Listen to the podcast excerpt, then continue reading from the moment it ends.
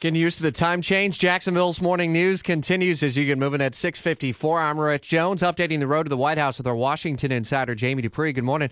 Uh, ben Carson pulling ahead of Donald Trump in another national poll. NBC News Wall Street Journal poll shows Carson with 29% support, uh, Trump at 23%, telling it on a number of different fronts, I would imagine, right? Yeah, look, we've had a few polls lately where uh, Ben Carson has been ahead. We've had a few in the last week where Donald Trump has been ahead. So I, I think what's what we know still is that those two are 1 2 in the GOP race. The the numbers also show Marco Rubio beginning to bubble up along with Ted Cruz, with then Jeb Bush sort of at the uh, the back end of that second group, and then you have a big drop down. I mean, if you look in that same poll you just referenced, you you go 11 Rubio, 10 Cruz, 8 Bush, and then you drop all the way down to three yeah. for Fiorina, Huckabee, and Kasich. So you know that that tells me that we're really sort of uh, stratifying now with with Carson and Trump at the top, and then Jeb Bush struggling to stay on the back end. Uh, you, normally, I don't pay attention to stuff like this, but I did think it was pretty funny. Last night, Travis Tritt was tweeting about Jeb Bush, Jeb Bush's "Jeb can fix it" slogan.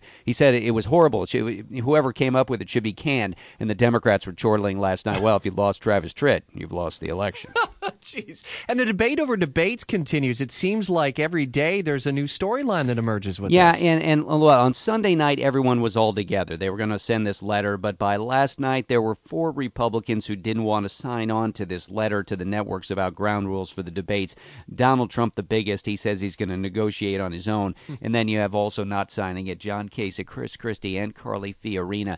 You know that lack of unity, Rich, might mean some trouble, obviously, in the days ahead when it comes to dealing with the networks on debate issues. But I don't think it should be that much a surprise. I mean, think about it. These are 14 different people with 14 different uh, goals, 14 different political animals, 14 different situations.